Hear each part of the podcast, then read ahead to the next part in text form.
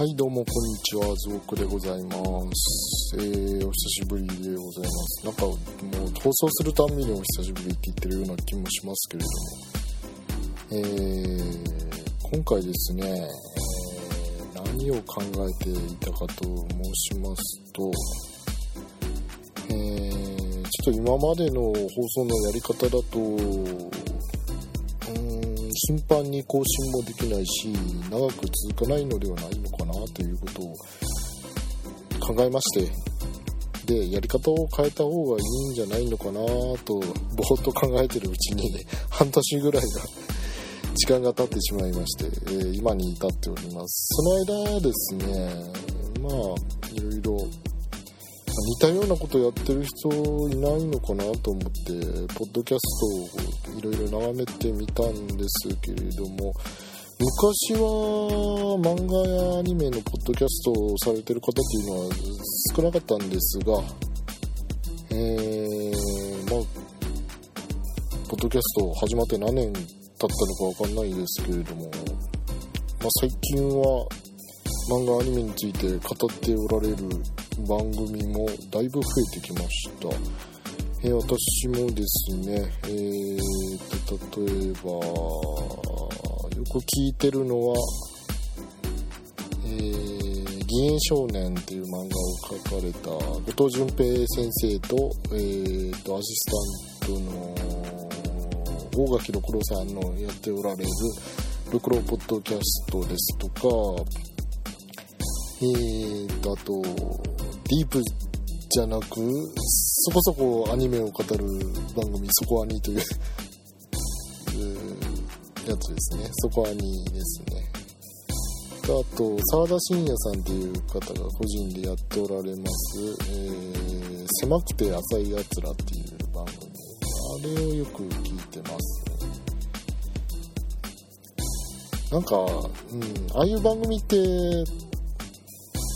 なんて言うんでしょう。こう似てるところは決してあの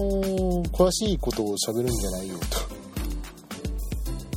決して深いことは喋りませんよって。いえいえ私なんでまだまだですから。ちょっと慣れた程度の知識で適当なことを喋りますよみたいな言い訳をねこう最初にしてまあ、それぐらいの軽いノリで喋った方がね、うん、長く続くのかなというふうにも思いますが、私もそれに倣って、えー、自分の語りたいことをですね、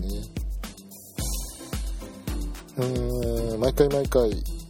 ょっとテーマを決めて、短くまとめて喋っていった方が、えー、聞かれる方も聞きやすいし、こっちも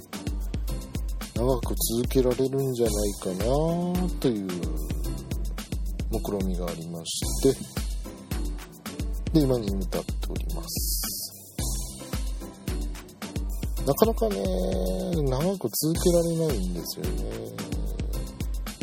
秋っぽいというのはあるんですけれどもじゃあ何もかも秋っぽいかっていうとそうでもなくてまあ Twitter なんかはもうほぼ毎日のようにつぶやいて何年経ちますか？もう2年ぐらい経ちますかね？になりますし、まあ、もっとあの私事になりますけれどもあの家計簿を iPhone のソフトで付けておりましてそれももう2年以上毎日のように10円単位でつけてますから、まあ、何かあればまあ私もこんな秋っぽい私でも続けられるのかなっていうふうに思ってるんですよやっぱり基本的にねラジオ放送っていうのはめんどくさいんですよ。聞いておられる方はまあポチッと再生ボタンを押すだけでダウンロードしてもう簡単に聞けると思ってると思うんですけども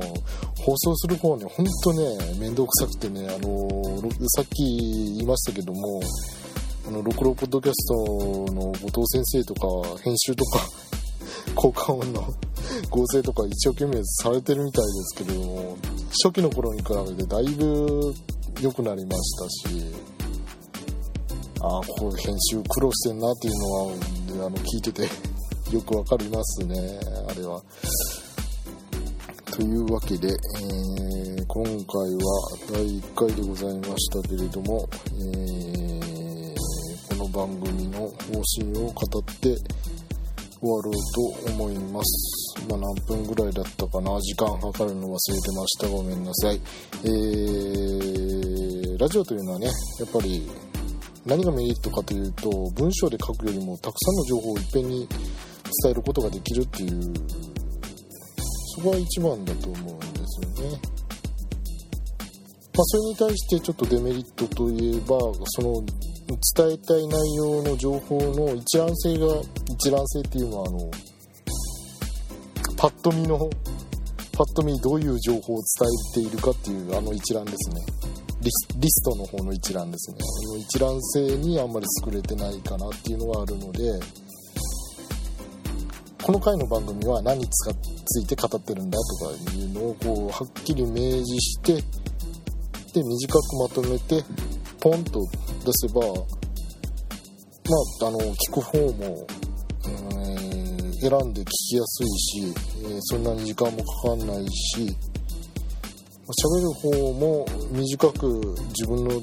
伝えた要点を、えー、まとめる能力が必要になってくるんで、うんまあ、こういうやり方がいいのかなというふうに考えました。はい。ということで、こういう形式で、今後、えー、私の興味を持ったものいろいろあるんですよね。まあ、単体の漫画ですとか、アニメですとか、えー、まあ、ジャンルで言うとユリ 最近ですね。ユリですとかおねしょたですとか僕っ子ですか、ね、についてこういろいろ語っていこうかなと考えております。番組のキャッチコピーも必要かなと思ってるんですけどそれはまだ考え中です。